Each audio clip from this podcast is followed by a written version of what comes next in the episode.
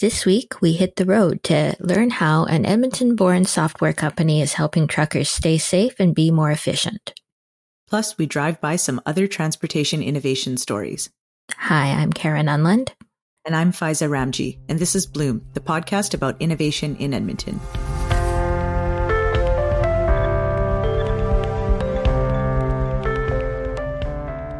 Hi, Faaiza. What do you know about big trucks? Um, nothing really. I actually no? don't know. But as soon as you said, "What do you know about big trucks?" I just thought I like big trucks, and I cannot lie. Um, but that's about it. That's all I got. well, I uh, I can't drive a stick shift even, but my there's a bit of trucking in my blood. So my dad was a trucker in the 70s and 80s, and it was a much much different industry then. Uh, so it's pretty fascinating for me to get a chance this week uh, to attend, or last week, I guess, to attend the opening of Drivewyze's new headquarters on Calgary Trail. It's just get a, a, glimpse of this very high tech, very safety focused world that trucking has become. Yeah, I mean, I think you know we we kind of saw it uh, in the pandemic how not having truck drivers available to us or ha- uh, being so dependent on them uh, really puts trucking front and center. And, and, you know, obviously the stakes are much higher from a safety perspective. So I've followed Drivewyze for a while, but I don't know too much about them. And so I'm excited that they're expanding and uh, I'm looking forward to hearing a little bit more about what you were able to chat with them about. Yeah, well, it is. Uh, it, it, it's a company that the co-founder Fred Koh said in in one of some of the communications that I was reading that uh, we are not an overnight success, but they kind of still feel like, it, like everybody does. Anybody who's, who's successful kind of does feel like it because, mm-hmm. but they started building this company in 2003. The company that they started building was Intelligent Imaging Systems. They spun that off into Drivewyze in 2011 and now Drivewyze is like this big going concern with hundreds of employees and millions of trucks and and all of this kind of stuff. They were at launch party in in 2013 and now they're here. So um, been a long time coming and I wanted to learn more about that. And so I got a chance to talk to Brian Heath and he's the, the president and CEO of both Intelligent Imaging Systems and Drivewyze. And so we just had a conversation about how his connected services to the commercial trucking industry help keep truckers and fleets safer and help them be more efficient. Here's our conversation. So I want to start with something that you said at the grand opening of Drivewyze's um, fancy new headquarters in Edmonton on July 21st, you were you were recalling the early days of this company when you and Fred Koh were meeting in a coffee shop and plotting to take over the world. And you said at that point, even you, we got to see our technology literally save lives. So I wanted to know more about that story and what you meant by that. Yeah, you know, we had uh, built uh, an infrared inspection system. These are systems that are mounted into a van that law enforcement uses. They use special uh, infrared cameras to detect if the brakes are working or non working on commercial trucks as they drive past those camera systems. And we were just uh, in West Virginia. We uh, had delivered a few of these vans and uh, Fred and I, in those days, we did the training ourselves. So we were in the vans with the law enforcement officers. And this was on the first day of training. So we positioned the van just on uh, the ramp of a way station. So, and if you're familiar with way stations, they're along all the sides of the highways, uh, mandatory for trucks to pull over into those way stations. And so we would see a flow of trucks coming down the ramp of the way station. And then the truck would, those trucks would be passing alongside the inspection van. So we had officers inside that were controlling the cameras and looking at the wheel sets, the passing wheel sets of these trucks.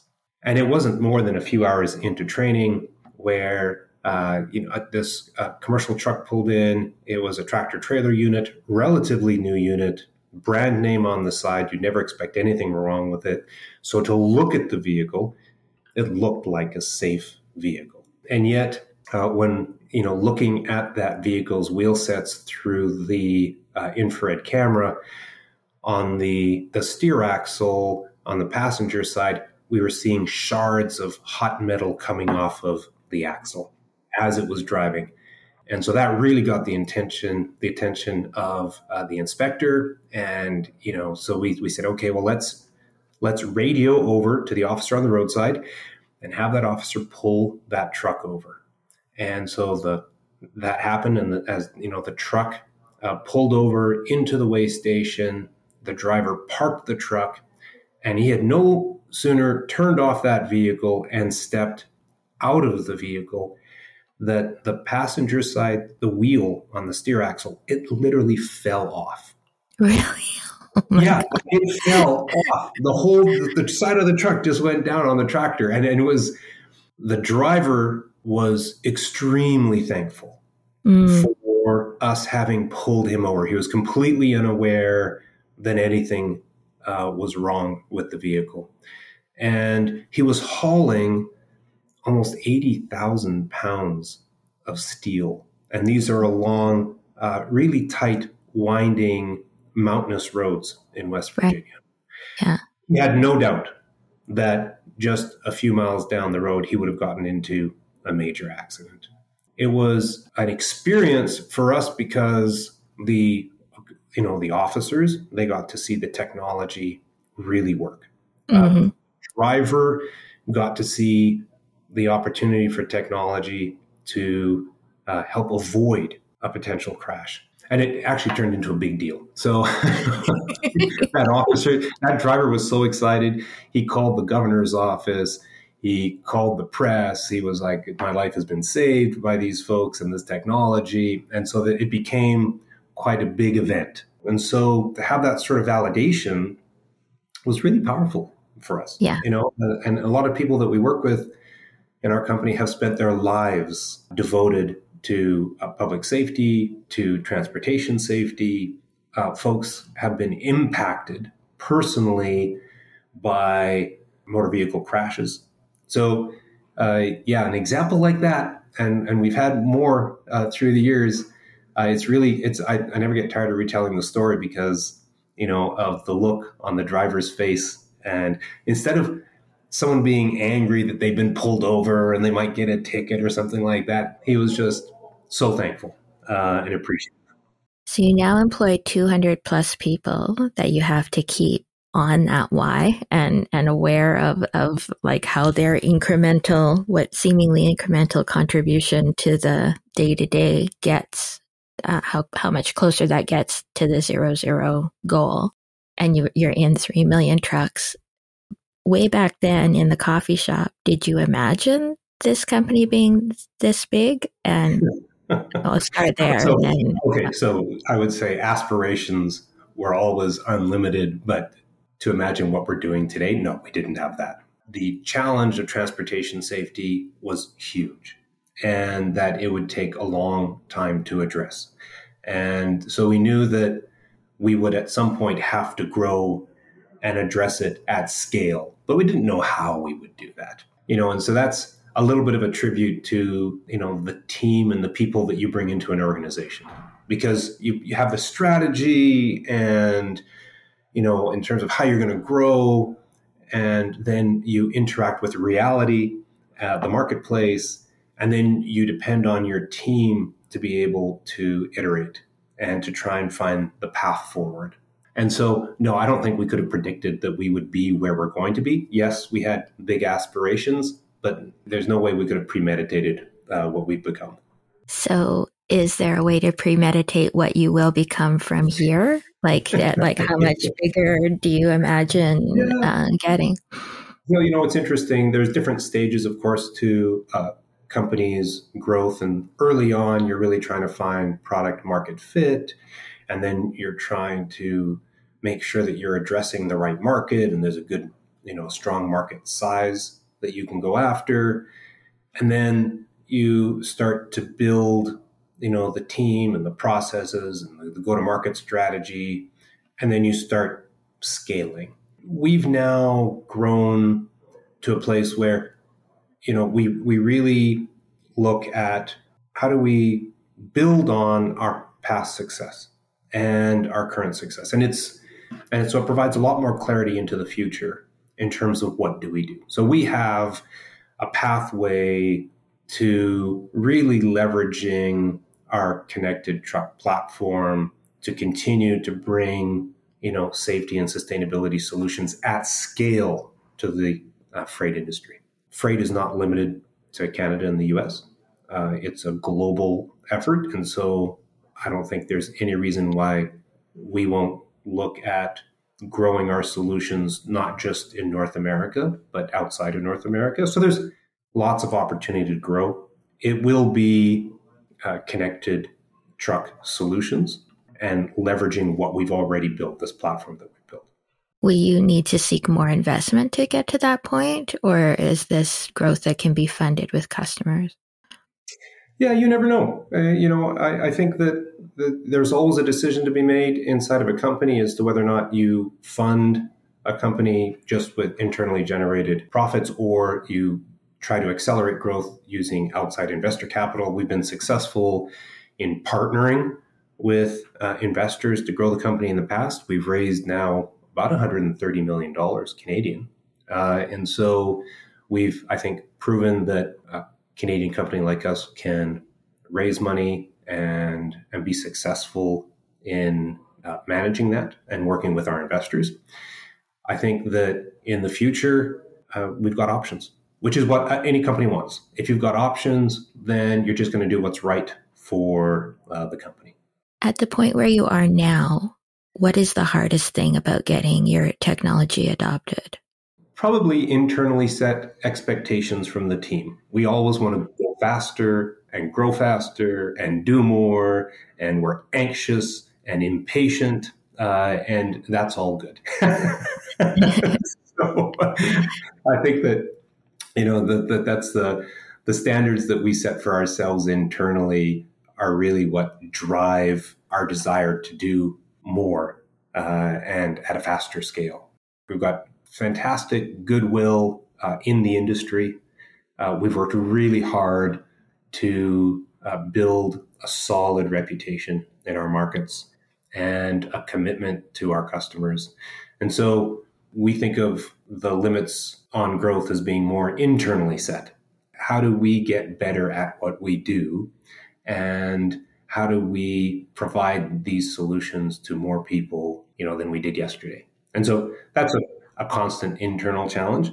But yeah, I think, you know, those are the bars we set for ourselves. How has the pandemic affected Drivewyze? Like a lot of companies, early on, there was a lot of uh, anxiety for sure. Nobody knew what was going to happen and mm-hmm. what was going to happen to the economy. You know, we went, I think, to extraordinary lengths to make sure that we were communicating with our team all the time.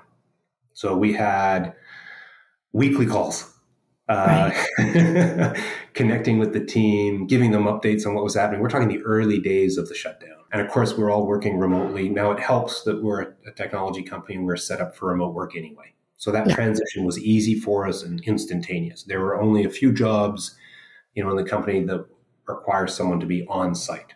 And so that transition was fast uh, and relatively painless for us.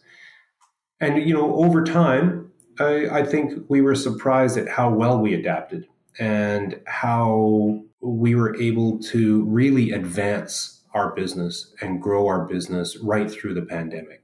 We were proactive in terms of working with our customers, adding feature functionality and value into the products, making sure that uh, we were delivering what we promised during the pandemic. So that was really important. But the teams became really hyper focused on delivering our services successfully.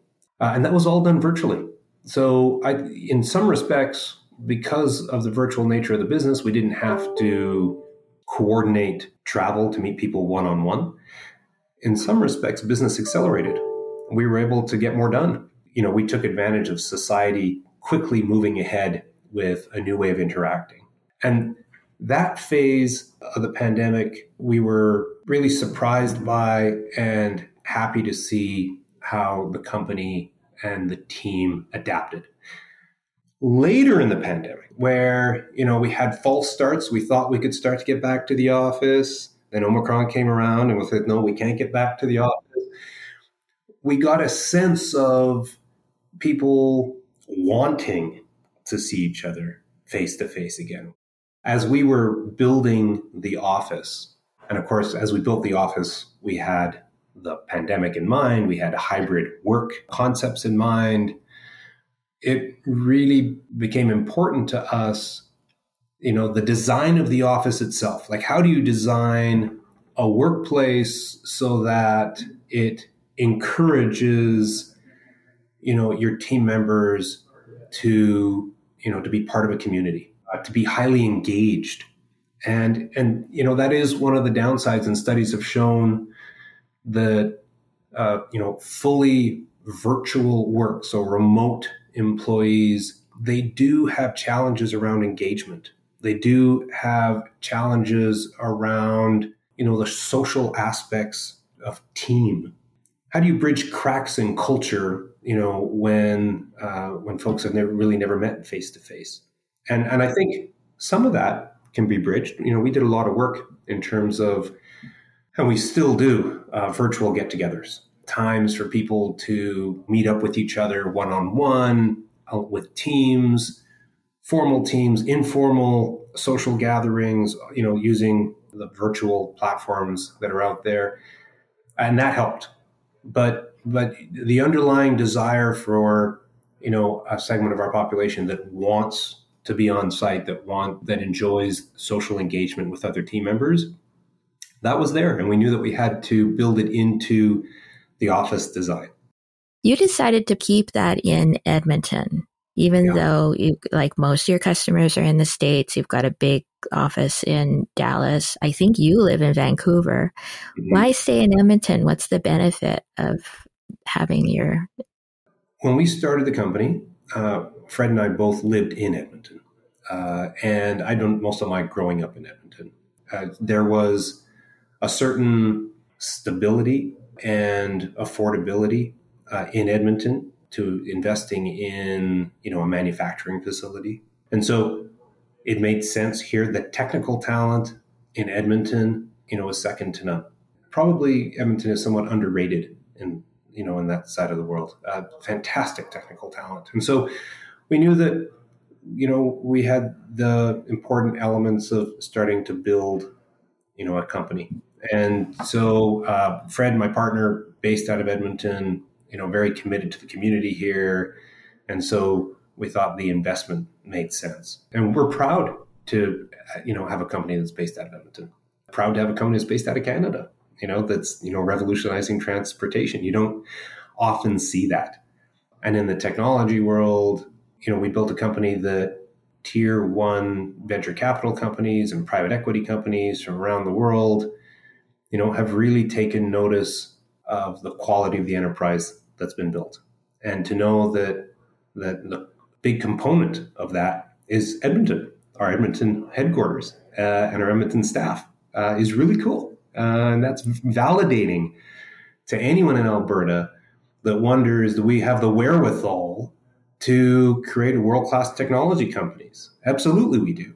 There, you know, we, we don't have the critical mass that places like you know the Bay Area would, uh, and so we don't have the the bench strength of a lot of experienced tech talent around things like product management, for instance, customer success in the SaaS world. So there's elements where we still need to build local capacity.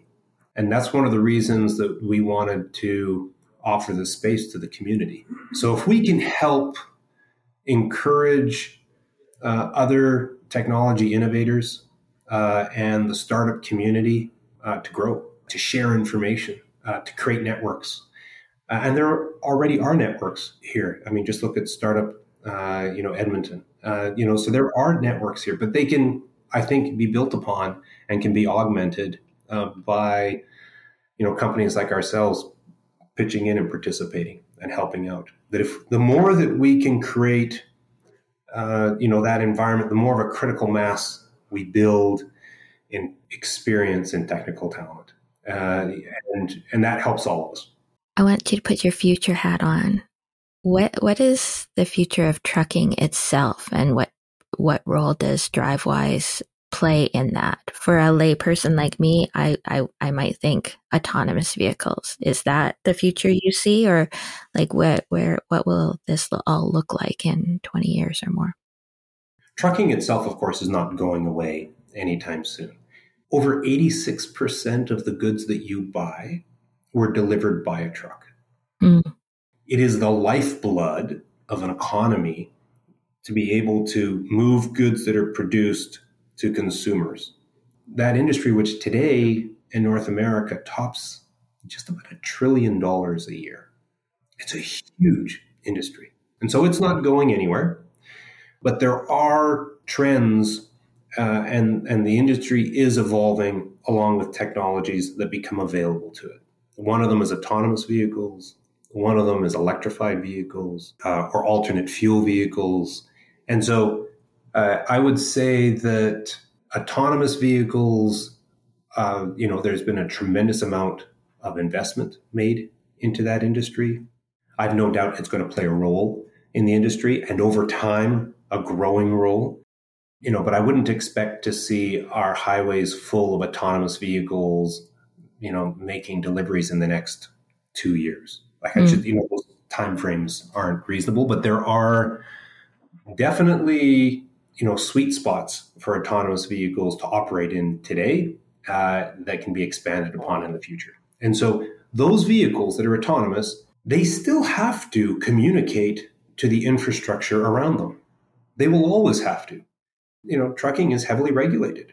Uh, and and there's a lot of responsibilities on regulators to try and understand and you know care for the safety of other people on the transportation network. So, for instance, if there is a you know autonomous truck, so that has no driver in it, is it operating safely? Is it allowed to operate without a driver? Is it certified? is everything working correctly on that vehicle? There's all these questions that would be posed. And so a lot of those kind of needs can be delivered by links to the infrastructure around it. So whether that's to systems or sensors or programs uh, or agencies. So Drivewyze, if you think about, you know, what role do we play? We're that bridge we're the bridge between the vehicle and the transportation network around it.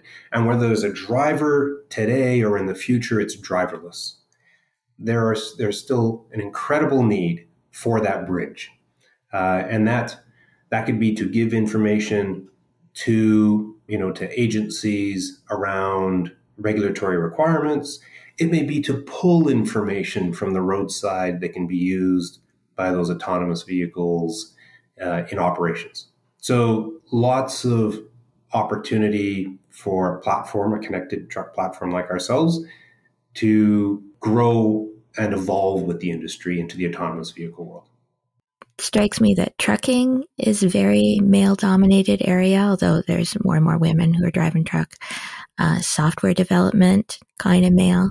Um, do you do you worry about diversity in your in your area and and like is that part of what you try to nurture when you're building a culture that can keep everybody safer oh absolutely so it, it helps a little bit that the co-founders are both you know first generation immigrants mm-hmm. and so I, you're just sort of hardwired to think about diversity uh, and that you know extends to gender diversity I, it was probably about five years ago that we get we started to have a serious look at gender diversity, uh, and we said, okay, well, how do we how do we start to create an environment where you can really attract greater gender diversity into the software engineering world?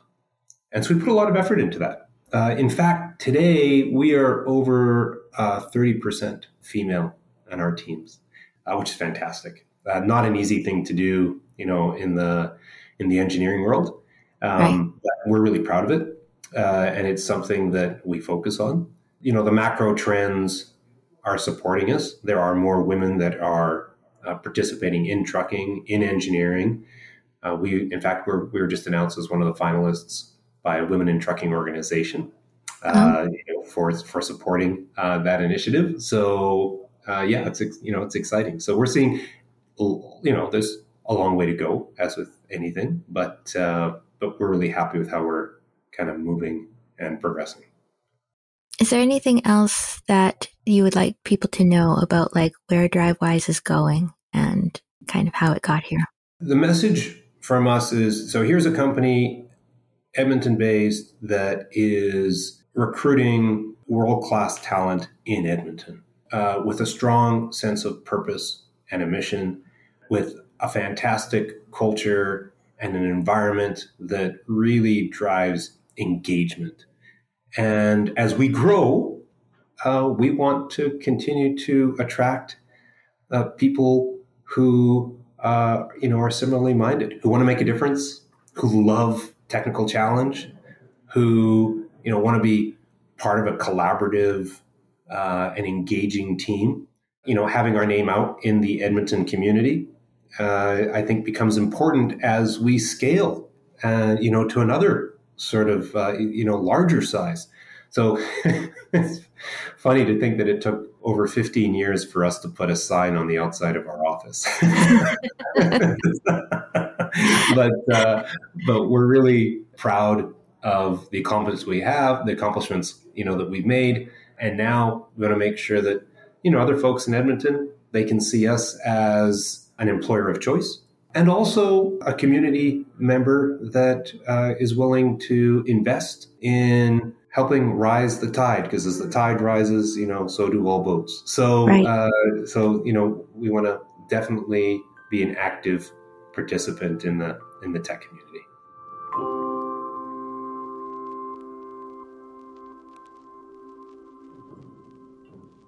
So you can see what I mean about like how high tech trucking has become and how much more so that it's likely to get. And yet, like we haven't figured out a way to get away from literal rubber hitting the road and wanting to make sure that that happens as safely as possible.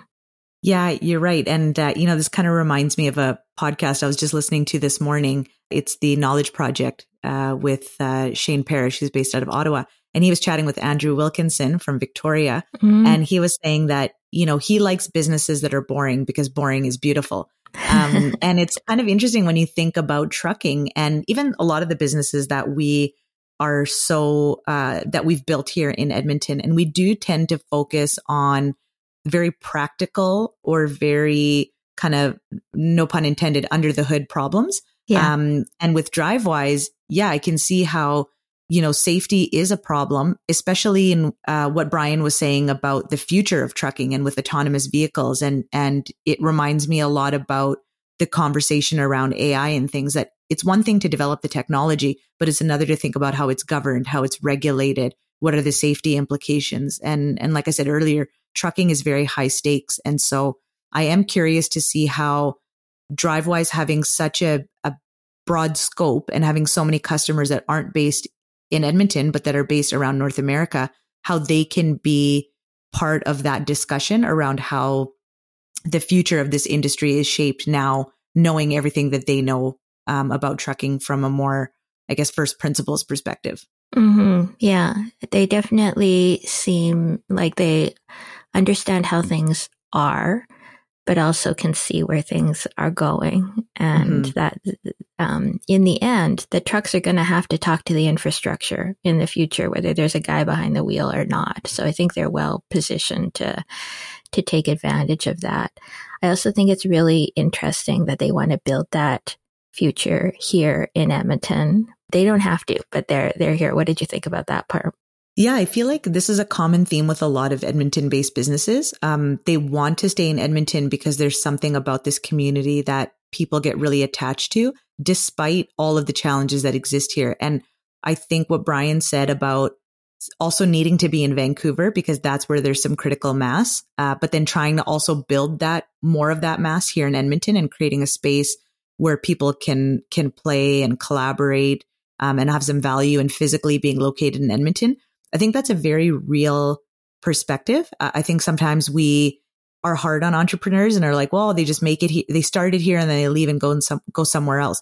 But at the end of the day, I mean, they could they could do things the easy way and just go where the talent is. Mm-hmm. But they do see this special niche of talent here. They do have some uh, commitment to the community, and so the fact that they're spending the time, money, effort to build here while still trying to s- satisfy their current business, I think is pretty admirable. But also uh, something that I think we have a lot of public sector organizations around to solve. And, and I'm curious to see how we start making some traction on that because we are just going to get more Drivewyzes in this city, hopefully more big companies yeah. and, and homegrown successes. And it's a shame to uh, make people choose between locations. Yeah. Well, and it's clear that they really want to be more visible and present in Edmonton than they have been, and they want to use that building to to be part of what helps them recruit and retain that talent and kind of build the whole contribute to the whole ecosystem so that there's more people around who know how to do how to build stuff and sell stuff and create the kinds of things that they're doing.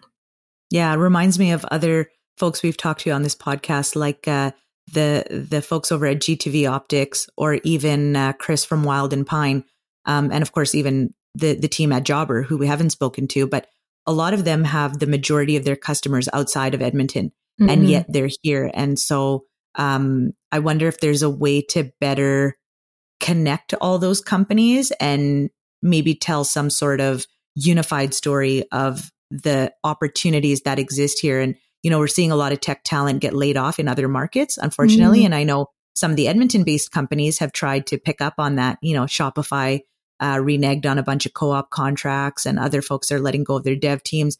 And so that's great. But I wonder how, you know, we've always done well in, in negative uh, financial times. I wonder yeah. how we can kind of leverage that opportunity now and say, well, how do we take advantage of a recession?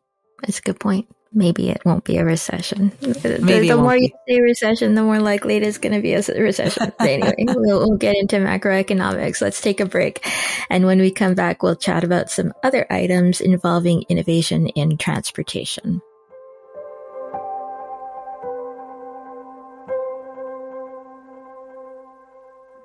Bloom is brought to you by Innovate Edmonton. Here's part four of Mack Male's chat with Daryl Petrus, the organization's Director of Business and Community Development. Well, Daryl, now we have a good understanding of the array of programming that Innovate Edmonton offers, as well as uh, a little bit more detail about startup and scale up Edmonton it strikes me that there's another whole area of innovation that is really interesting, and that's around post secondaries and uh, you know the folks who are students and faculty at post secondaries. What does Innovate Edmonton's programming look like for post secondary innovation? Within the Scale Up Edmonton programming, yes, as the name suggests, we, we focus on growing company early, you know, technology enabled growing companies, but almost counterintuitively, we have that post secondary institution program. And the idea there is to deliver deep expertise on campuses within Edmonton. And we have five campuses right now who are part of the program looking to expand that. We place EIRs on the campus to help mentor and coach, if you will, uh, students and faculty members. These might be folks with uh, companies already or they might be people who are considering entrepreneurship pre-incorporation. And those entrepreneurs will help navigate the support system that's available in the community to these to these entrepreneurs or would-be entrepreneurs. And in doing that they they navigate or help guide these companies or projects to one other program that falls under scale up edmonton called business development support services dedicated to post-secondary institutions and there we offer not just 100 hours like we do in our Experts on Demand program, but up to 150 hours of support for these earlier stage projects. One might consider that investing in earlier stage projects is higher risk because they're early. However, we do firmly believe, and we're seeing results now, that if we help catapult these companies early on, these projects forward into to company creation early on, they'll get to success more quickly. We all recognize that failure comes with the territory and often should be celebrated. Um, but in this case, uh, you know, we're, we're, we're tackling it head on and putting some experts on some very early stage opportunities. All right. That's been a really good overview of all of the programming that Innovate Edmonton offers. from startup to scale up Edmonton, what off, what uh, is available for post secondary innovators. We heard a little bit about Accelerate, which we've also covered in the past on Bloom. Uh, Daryl, let's bring it all back together and uh, and tell entrepreneurs or innovators who might be listening how if they could get involved if they want to access some of this programming. So, my first recommendation when it comes to seeking more information is to feel free to reach out to any Innovate Edmonton team member, including myself directly one of the the entry points into Innovate Edmonton, the, an entrepreneur or a founder could be referred to, is a program called Get Started, and we will take a half hour through that program, one of our team members, to sit down with the company, with the founder, understand where they're at. Because as I mentioned earlier, yeah, depending on the stage of the company, we might we will have a program for them. Depending on the stage of development, we will have a program for them. I'm pretty confident, but they might fit you know at different spots depending on their stage of development within our program portfolio. So get started. We'll take a we'll spend a half an hour and we'll get to know the company, the founders, and suggest some programming internally and sometimes even externally if we're not the best match. And that can be done through our website. That can be done through our our um, reaching out to any of our program leads. And in other ways to reach us, uh, sign up for our newsletter. You'll be connected to us well. And then, of course, on all social media. Fantastic. Well, getting get started sounds like an appropriate name for uh, for that program. I hope entre- entrepreneurs and innovators who are listening uh, take this opportunity to reach out and see how Innovate Edmonton might be able to help them. Daryl, thank you so much for joining us on Bloom to talk about all of the different programming offered by Innovate Edmonton. Thank you so much for having me. I appreciate it.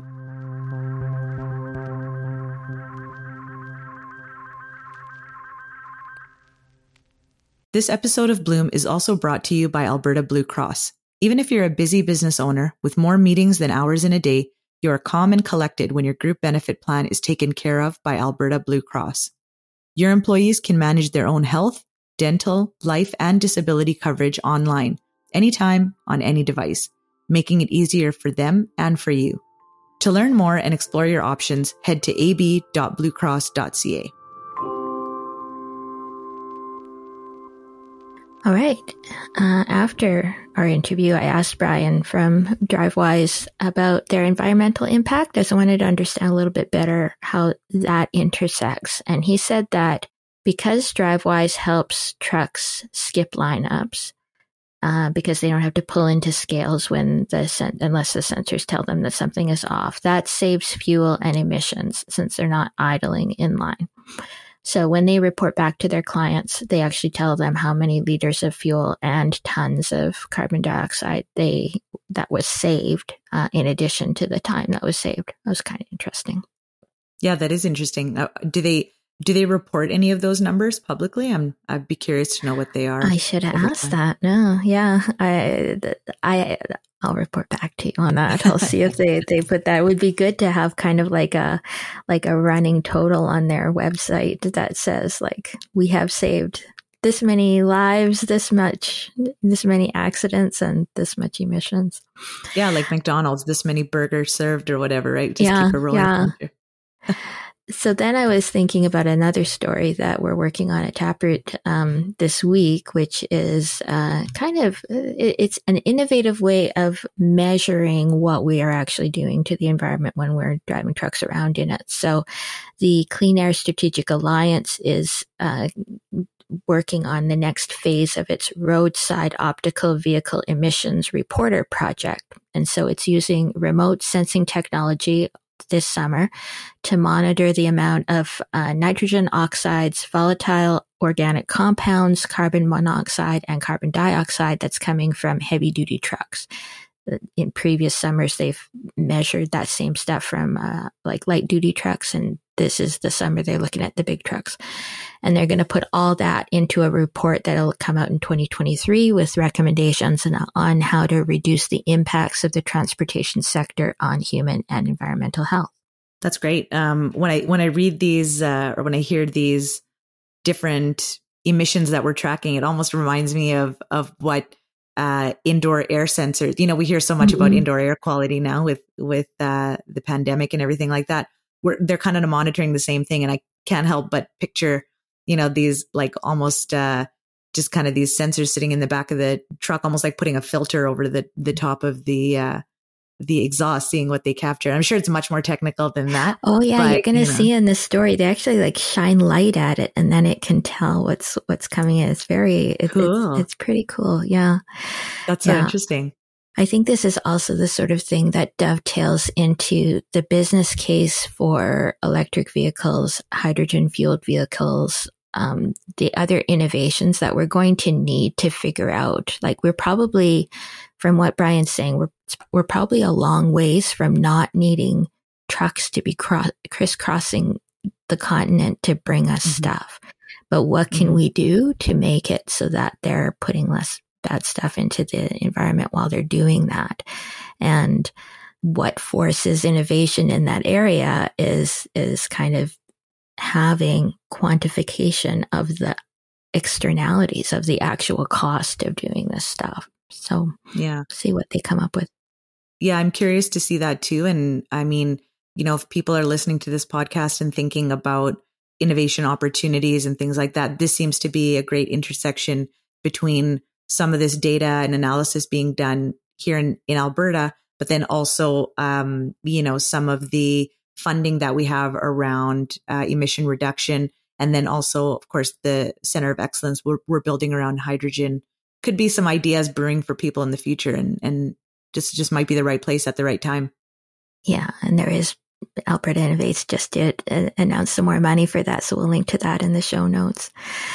Uh, last little bit, there was a little story we had at the bottom of the tech roundup this week that I wanted to chat with you about. So the next efforts in, or the, the next step towards TransPod's efforts to build this high speed link between Edmonton and Calgary happened. So in Toronto, they, they unveiled this, what they call a FluxJet or a model of the FluxJet, which is the vehicle that I guess they're going to put in the tube that's going to shoot you between Calgary and Edmonton at a thousand kilometers an hour.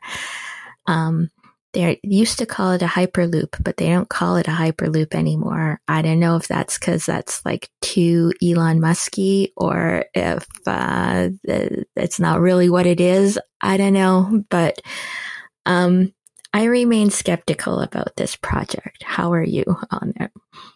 Yeah, I mean, I remain skeptical as well, even though I just think it's so practical and it would be so wonderful from a tourism standpoint, from um, you know, um, manufacturing or business standpoint. Like it would just be the best thing ever. But unfortunately, I, I almost feel like the, uh, the, the gondola downtown is going to get made faster than this thing. So it would, you know, I have mixed feelings on that. So I don't know. It's, it is really cool. And I think I hear about a lot of other cities trying to do the same thing. So hopefully at some point, somebody kind of nails it or is able to come together with, with another company and actually build this because I could see, especially in Canada, where we have such huge masses of land that are so separated. Transportation is expensive. It costs a lot. I mean, it takes a long time. Um, and it's just super inefficient. So I, I hope someone's able to crack that nut. Yeah, I just wish the energy was going into high speed rail instead of like inventing a whole new thing. Yeah, I agree. It's like, I don't know if, and now I'm kind of dating myself, but I don't know if you ever used to go to Costco uh, like 15, 20 years ago where they used to take the cash every, every so often they had enough cash in the register. They'd put it in this tube and they'd close it and they'd pop it into this thing that sucked it over to the head money counter or whatever. I don't know who, who, you know, the Wizard of Oz behind that thing. But as soon as you said that it like shoots things in a low pressure sealed tube, that's exactly what I thought of. And, uh, it doesn't sound very appealing from a personal standpoint, like a high speed rail could be, but I don't know. Who knows? Yeah, getting to Calgary in like half an hour does sound appealing. So just how much discomfort are you willing to put through? or how much are you're willing to pay. Yeah, exactly. Well, that's all we've got for this week. If you haven't already, hit subscribe so you don't miss upcoming episodes of Bloom. And if you like this one, share it with a friend. Bloom is produced by Taproot Edmonton with editing by Castria. Our music is by Dave Von Bieker and our cover art is by Vikki Wiercinski. Bye.